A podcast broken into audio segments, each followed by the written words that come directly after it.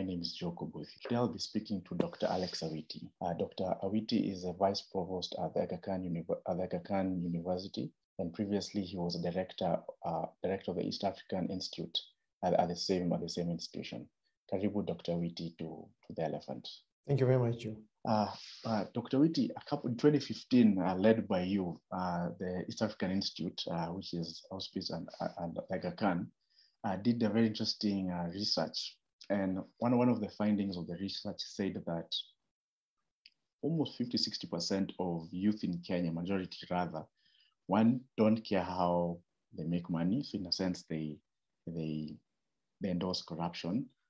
Uh, same report also said that this same this same cluster of, of individuals in terms of their political and social uh, how they identify themselves they, ident- they, identify themselves highest through religious affiliations than any other any other group ethnic or, or otherwise. Uh, but 2022 as we move up to the elections in a sense this same cluster because it's the youth which makes a big part of the country according to recent polls, uh, we're three, three, four months to the elections, and 35% of this cluster uh, are apathetic towards elections, and many won't vote or undecided. Uh, what do you make of it? What, what do you make of this youth trajectory to, from 2015, studying uh, youth behaviors and attitudes, to now 2022, moving towards the elections? and majority rather, 35% going up to 40%, either won't vote or undecided and are completely apathetic towards Kenya's elections? Yeah, so you know the uh, that's a good question. I think it's very consistent to the uh, to the survey that we we conducted, and uh, you know at that time, forty percent of young people say they would vote only for the person who paid them to vote. Mm-hmm. So, so that right there is a very clear personal incentive hmm. uh, and personal stake in the process that is outside the larger conversations of policy, manifestos, party political platforms, national aspiration, national development uh, goals, and uh, the central reason for for democracy. Uh, and I think what this speaks to is the fact that young people are not engaged. The political actors, uh, in all of their guises, have not been able to create a value proposition mm-hmm. Compelling enough for young people to feel part of the process. Right. Uh, none of the political players, you know, from the marginal candidates like uh, Musalia Mudavadi, Kalonzo, to the, the dominant players here, William Ruto and Raila Odinga, uh, are charismatic or even inspiring. Hmm. Uh, to create a, a movement, uh, to create a, an excitement uh, around what are critical national issues. Hmm. You know, what is their rallying call? What is their rallying point? what is it that Ruto says that young people get up and say, I want to be part of this? What is it that Raila says that causes young people to say, I want to join the movement? Uh, I want to make a difference. I want to change my country. Mm-hmm. So they have, fra- they have failed to frame the political stakes that speak directly to young people. And therefore, in the absence of being paid to do something, make this poll vote a very transactional operation, uh, they, they, they, don't see any reason uh, because they don't see anybody articulating a plan uh, to alleviate the crushing rates of unemployment. Mm-hmm. They don't see anybody speak to the spiraling cost of living. Mm. Uh, they don't see anybody speak to issues which they think are critical to their parents. Right. like a a, uh, a decent retirement, mm-hmm. uh, access to, to health, access to land, to credit, to all of these things. Mm. So when they think about this country and they think about their own personal condition, they feel there's nothing in there. Mm.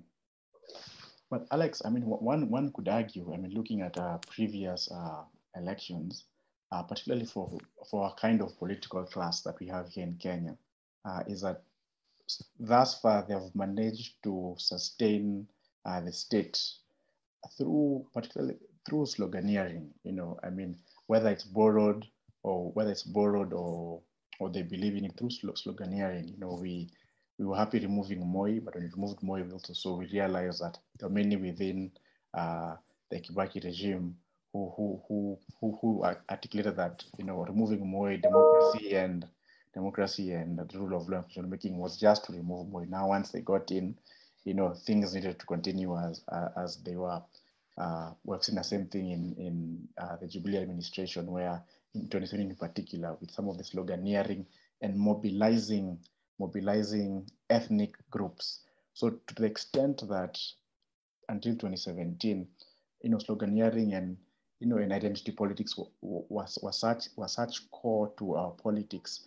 Are you suggesting that uh, the 35% and also the youth, there, there's, there's an evolution towards how we begin to perceive our politics, and that Kenyans are demanding more of policy policy reform rather than just political sloganeering? Yeah, I, I, think the the country has matured in in many respects, and uh, the, the, young people are now more um, clear-eyed than in the previous times when you could use ethnic mobilizing to to, to get young people uh, mm. excited and to get the country animated about the politics. Mm-hmm. Uh, so so right now, all of these players cannot make any claim uh, to moving the country forward uh, instituting clean government, you know, for instance, uh, corruption-free government. And David Ndii, who is a friend to the elephant, has been very clear and said, if you're looking for someone who will clean government and rid the country of corruption, don't look at us. Hmm. We're not running an anti-corruption platform. Hmm. We're running on, on, on, uh, on a platform to fix the economy hmm. and uh, this whole construct around top, uh, around bottom up Mm. So, so they've made that very clear. Now, if you take, if you look at today, uh, this transition from Uhuru, Uhuru ending his term, and uh, it's very similar to what happened between uh, uh Kibaki and it's not similar to what happened between Kibaki and Moi. Kibaki mm. ran on a very, very clear platform of ending the autocratic Moi regime reinstating fiscal discipline and ending wanton corruption. Hmm. So, so the issues were very, very clear. And the country responded. You know, the victory that Kibaki rode to State House, there, I don't think there's any politician hmm. in my lifetime uh, who will achieve that. That's 63, uh, 36 or 30%. No, nobody can ever get there. The hmm. country is now, you know, devil with uh, uh, apathy uh, and the fact that these two politicians have just not. Cre- I don't see the the difference between Ruto and Raila. Mm. you know, Raila was a, a player in Kibaki's government, uh, and so was William Ruto. William Ruto has been in Uhuru's government uh, that has its own fair burden of of of, of blame to, to shoulder. Mm. And Ruto has not been able to articulate what it is that he's going to do. Mm. Raila has not said how his government is going to be different. Mm. So right now, people are just looking at these two individuals and maybe you spit on, on your thumb, push it out to and see where the wind is going to blow the spittle. Mm. Uh, there is nothing that separates these two candidates uh, in terms of the government uh, programs, policy programs that they're going to pursue. So that's why young people are now very clear that there is nothing in, the, in it for them. They're seeing that. Uh, and, and, and that's why it's also difficult to mobilize ethnically. You know, what are you going to mobilize ethnically uh, about uh, this time? Uh, how do you polarize the country? You know, what, what basis are you going to use? Uh, and even in 2013, it was difficult to polarize the country ethnically. In 2017, it was also difficult to polarize the country ethnically uh, because the the uh, the political classes gelled together and we now, can now construct us versus them very easily. People see that the majority of Kenyans have, live a very different life from the business and political elite of this country. Right. Now, that, that is becoming increasingly clear. And even this hustler nation, the devotees of that slogan are not convincing. They're not authentic. They're not hustlers by any stretch of imagination. These are college educated people with PhDs uh, advancing this, this, this hustler uh, Kool Aid, and, and it just doesn't fly. So, and how, then, I mean, you're right, then, but how, how, how do we make sense of the exhaustion that, uh, that, that not, not, not, not just not, not just what you'll see with the middle classes who are put out, but even even with the the informal masses, you know, that that usually make up make up uh, make up a lot of that give life to our electoral processes. Uh, for example, outside of the rallies, and, and, and, as we know, many of the rallies mobilization is because uh, the youth are given money and they attend the rallies. But if you look at just the the they conclude they just finished uh, nomination processes, just mm-hmm. the level of voter turnout in Central, I think it was less than 2%. Uh, in, in parts of Nyanza, in Rift Valley, when it was low, but then there was also a lot of contestation, even, even internally towards what you in the past would say these are strongholds or you know strongholds of these ethnic kingpins. How do you make of these these developments? You see, see, this is the the big uh, what do I say? Uh, it is the big contradiction in everything that we've been seeing with the mobilization around political rallies. Uh, because what we would have hoped for to see was um, a, uh, a galvanized nomination process that really captivates the imagination of Kenyans, uh, basically saying that we need to elect our own leaders within those party structures. Now, what we've been sold is a bill of goods. Uh, ODM is not what it claims to be. UDA is not this uh, behemoth of a movement mm. uh, that uh, its promoters uh, have been suggesting. Mm. Now, you know, it's when when the where the rubber hits the road, uh, citizens basically prioritize their personal endeavors to eke out a living every day mm. and did not see it necessary to go and waste time on those winding on winding queues to to vote mm. uh, because they just don't think it is important for them.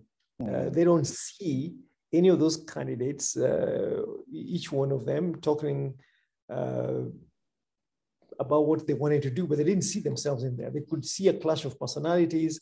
They could see the party uh, gimmicks in terms of how they're going to rig the process. And that's why it was unbelievable some of the uh, uh, the events that we saw. You know, mm. certificates being swapped around. Mm-hmm. This guy has it, then it's taken away from you and given to somebody else. Right. Uh, we saw. Uh, I, I, guess apart from Kericho, there, there, was nothing else that was exciting about this poll. You know, mm. Keter not becoming the governor, mm. losing to Eric Mutai. I think that was one of those kind of seismic moments uh, in this, but that's all it was. In some hmm. parts of the country, like in Kisumu County, you look at those turnouts against the registered voter numbers, uh, you have a senator elected with less than 40,000 votes. Uh, and you have a governor who gets a direct ticket. So you can see the, the reasons for the apathy. Mm. Uh, because they somehow believe that, okay, they've decided who's going to be something. Uh, why should I bother showing up? Because this is a club. You know, this is for only card holding members of the club. So somehow ODM will still end up with the list of all the contestants for all the elect- elective posts. Mm. Um, so again, what it also speaks to is that the the whole party structure mm. as a as a basis for democratic organizing in this country is very weak. Right. Uh, so party politics does not exist. Mm. And that's why you'll see in this election, perhaps we might have the largest hall of elected independents. Mm. Uh, because as you say, citizens might then say, look, you know what? I'm, I'm checking out of this, but I'm not checking out of putting my vote to elect the MCA that I want, mm. who will work for me. Yes, the party is telling me to do this, but you can see these rumblings of rebellion mm. across the parties, you know, from UDA to Jubilee to Wiper to uh, ODM. The country is in revolt. And I hmm. think they're saying this is the last bastion that we want to protect. Right. Uh, uh, and if, if, the, if the citizens can then own the counties mm. and basically say, yeah, you know, it doesn't matter how you organize national politics, but leave us alone to elect our own governors, mm. to elect our own senators, to elect. Mm. Uh, actually, they don't even care much about senators. Mm. They care about MCAs. The governors. They care about their governors. These two positions are turning out of the most critical uh, in, in, in this process. Citizens are basically saying, no, you can't shove us on these ones. MPs, they sit in Nairobi, we don't know what they do. Half the time, uh, they're relevant. But mm. my county assembly representative and my governor, this is the last stronghold. Right.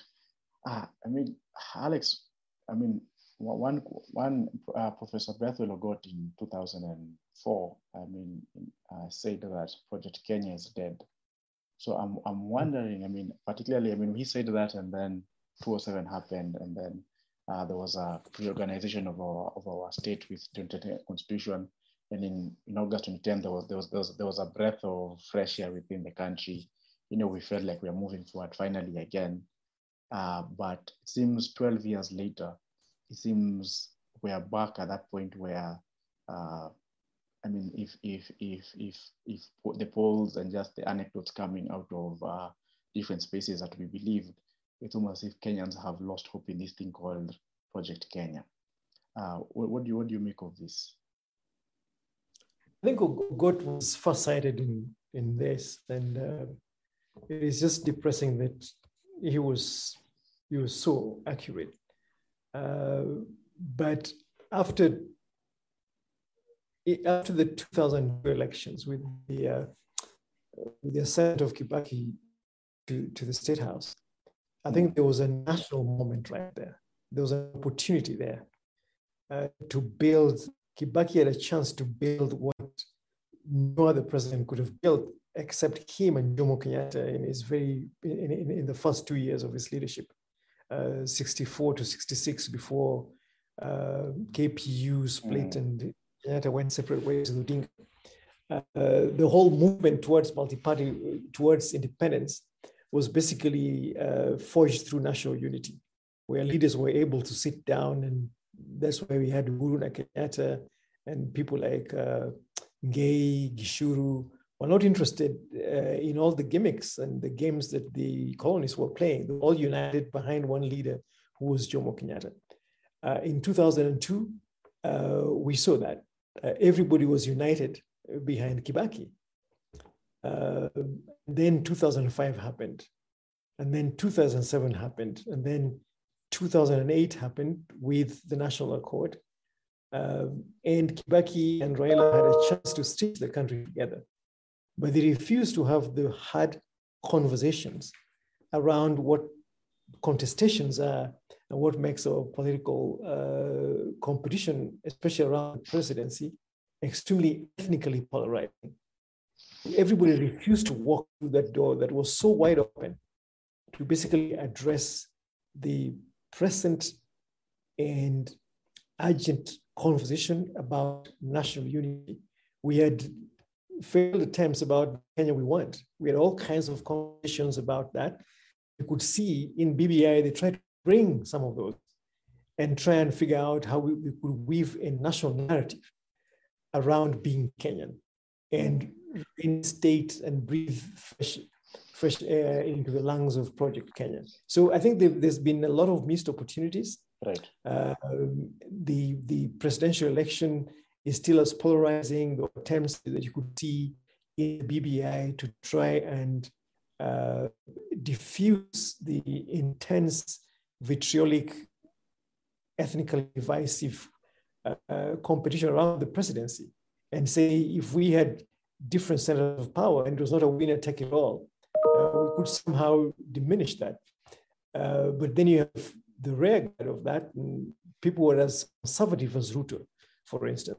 Uh, and Ruto has been very, very consistent because this is exactly the Moi uh, attitude uh, around devolution, for instance, where we basically said, how can we diminish uh, the primacy of the presidency as the object of uh, hostile, divisive political competition?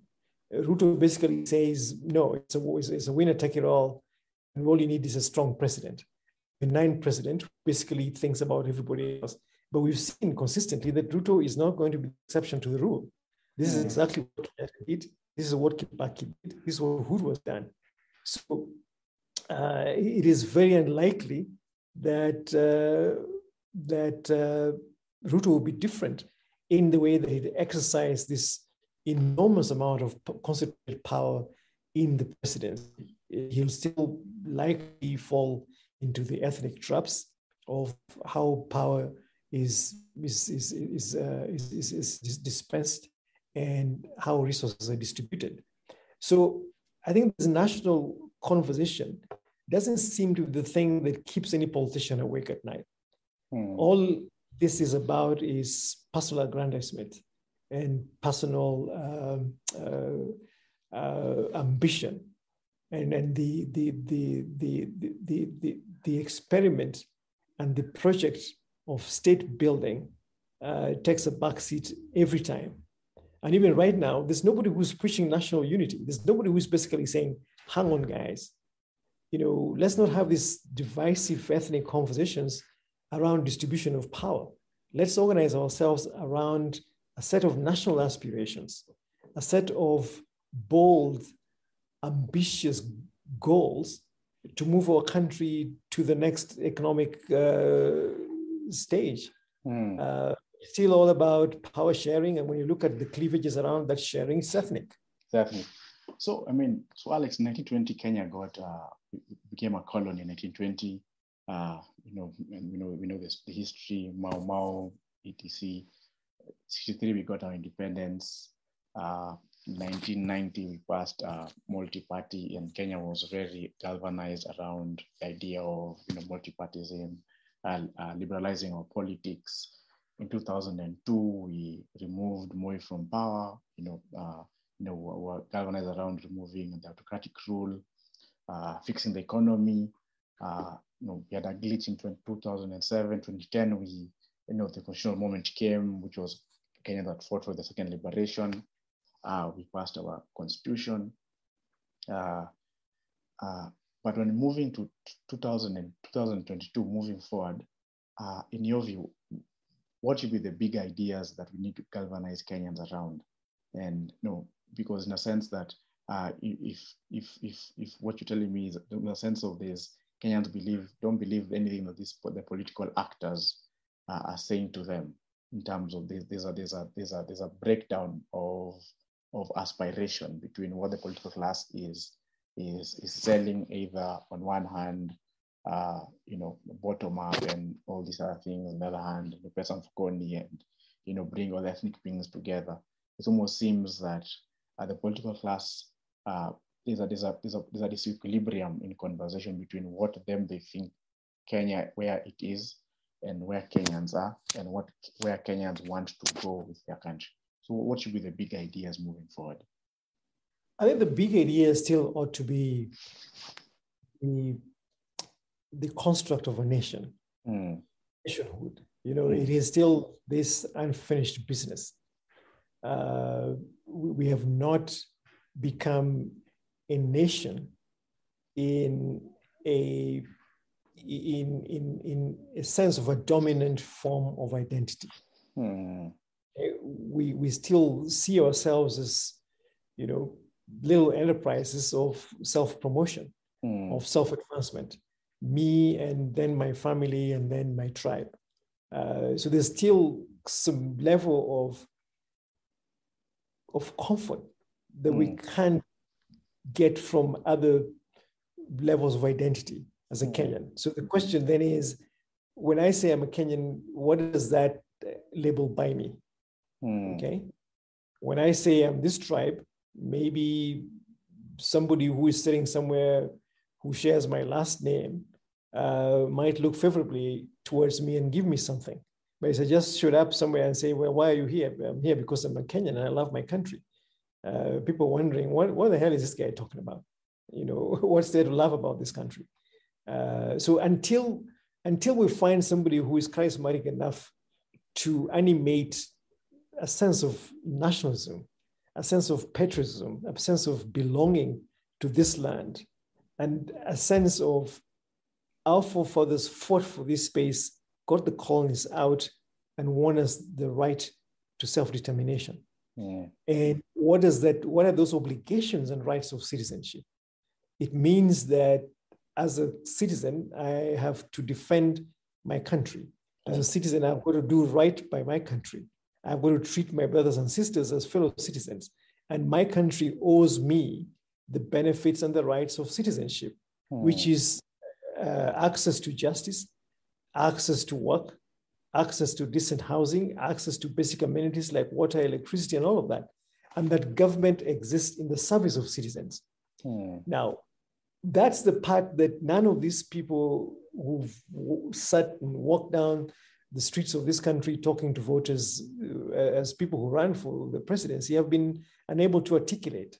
Hmm. Uh, and as long as that's the case, then uh, these whole shareholding uh, aspirations in the real larger state of Kenya becomes a, a mute point hmm.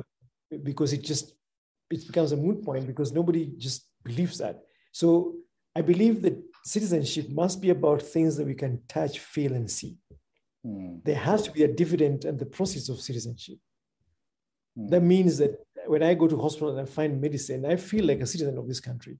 When I go to a government office, I deserve service with respect and dignity, and I feel like I own this country as a citizen. Mm. I feel that I should pay my taxes because my taxes buys the government the ability to deliver services for me. Right. But, but lastly, before we conclude, how, how does how does that process look like?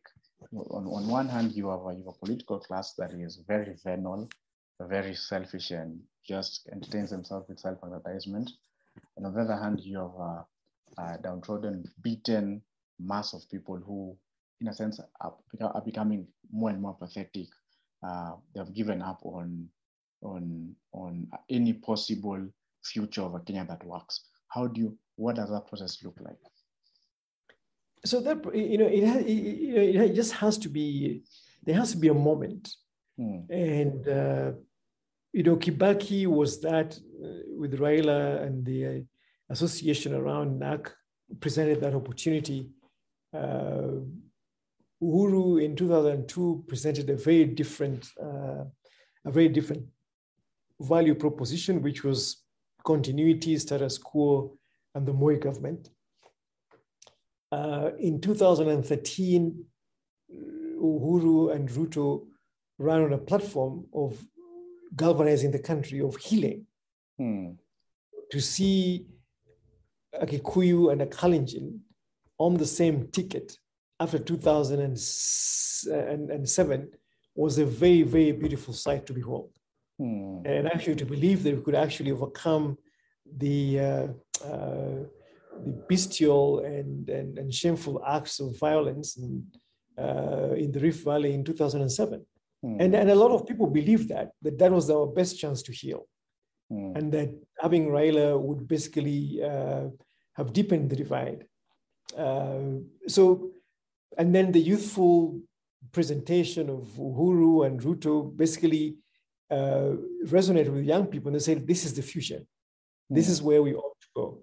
And then you have the catastrophic performance of Jubilee, especially on the question of the economy and debt, uh, fiscal responsibility, runaway corruption, and all of that. So I think Kenyans are frustrated.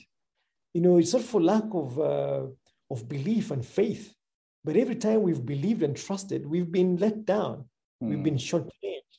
Uh, the the protagonists and, and, and the and the devotees of these promoters of these dreams have just really forgotten as soon as we elevated them to power. Mm. Kibaki forgot, Raila forgot, uh, Kenyatta forgot the goodwill that uh, sent him to power in 1964, 1963. Mm. So every time we've got these leaders who, you know, suffer from just grotesque amnesia, uh, that as soon as they overcome this hurdle, which is the election, and they romp into state house, they basically just forget what is the reason they ran for. Hmm. And if you remember, Obama kept saying when he was president that it is so easy for a leader to forget the reason they got there. Hmm. And the reason they got there is to serve a cause that is bigger than them, that they were just the spearhead of the deep and yearning and aspirations of the citizens that they represent. Hmm. And Kenyans are so believe, they're so trusting uh, but now we, we, we're just getting uh, uh, very skeptical and jaded. And, and, and that's why you see the apathy in young people. Right. Uh, hear how their parents talk about the glorious days of 2002, 2013, uh, the National Accord uh, moment of 2008. And we just see the country is littered with the, with the skeletons of, of our hope. Mm of our hopes and aspirations. Right. Uh, my final question. I mean, uh, because Kenya, Kenya, Kenya was designed as a colonial state, and yeah. and I mean, there have been very many attempts, you know, from Black Rule in '63, uh, multi-party, uh, change the constitution. Uh, to, to your mind, uh, do you think that that this thing called Kenya as a colonial state can be reformed to work for the majority of Kenyans? And if it, and if, and if so, how? And if not, what then do we do with ourselves?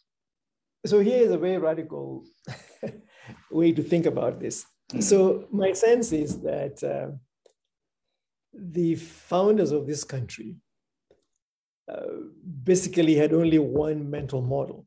Mm. that model was the crown. Yes. The uh, the prestige the seduction of power was modeled on the British Empire mm. and the idea of a monarch and the crown. Mm. And that's how Kenyatta exercised power. Mm. That's how he strode this land. And then, as soon as that happened, and everybody else realized that that was the issue, we started, we started another quest for liberation. Hmm. And Odinga writes this heroic book of his, Not, uh, not Yet Uhuru. Mm. And, and, and, and that, that bag has never stopped biting us. Mm. That every time a, a, president comes into power, he, when, when they're running for office, they run like you and I. They're mm. ordinary citizens. They're frustrated with the hegemony and the, and, the overbearing power of Nairobi, and they want to liberate the country as soon as they go in there, they're trapped in this colonial logic mm. of exercising the state. And everybody else out is talking about uh, liberation. We, we've been talking about what? The, we talked about the second liberation, the third liberation. Raila has been talking about this all the time. Mm. Uh, and now we still, Raila still says that we have to finish the work of the liberation. Right. And I'm sure if he becomes president, we'll have people baying for his blood on the outside saying we want liberty. So the, the, the, the, the, the logic of the colonial state has been one of the most enduring uh, encumbrances. Uh, it is the most pathetic yoke that is upon our shoulders to date. And how we shake this out uh, has become something that is, is, is, is next to to to uh, an impossible imagination. Right. Um, so this colonial state and, and, and the and the exercise of power in the image of the crown is so alluring, and the, the way that our institutions are crafted mm. is basically to feed that beast of uh, that insatiable beast of, uh, of, of, colonial, colonial power reenactment. Mm. Uh, and I don't know who's going to break this down and institute a servant leadership and mm. basically say that now this is power to the masses. Right. Uh, you know, in, in the in the Bolshevik way, you know, mm. basically overturn uh, this kind of Tsarist regime mm. in terms of its logic. Uh, and it's the crown, is a monarch. Uh, so power to the people has never really materialized.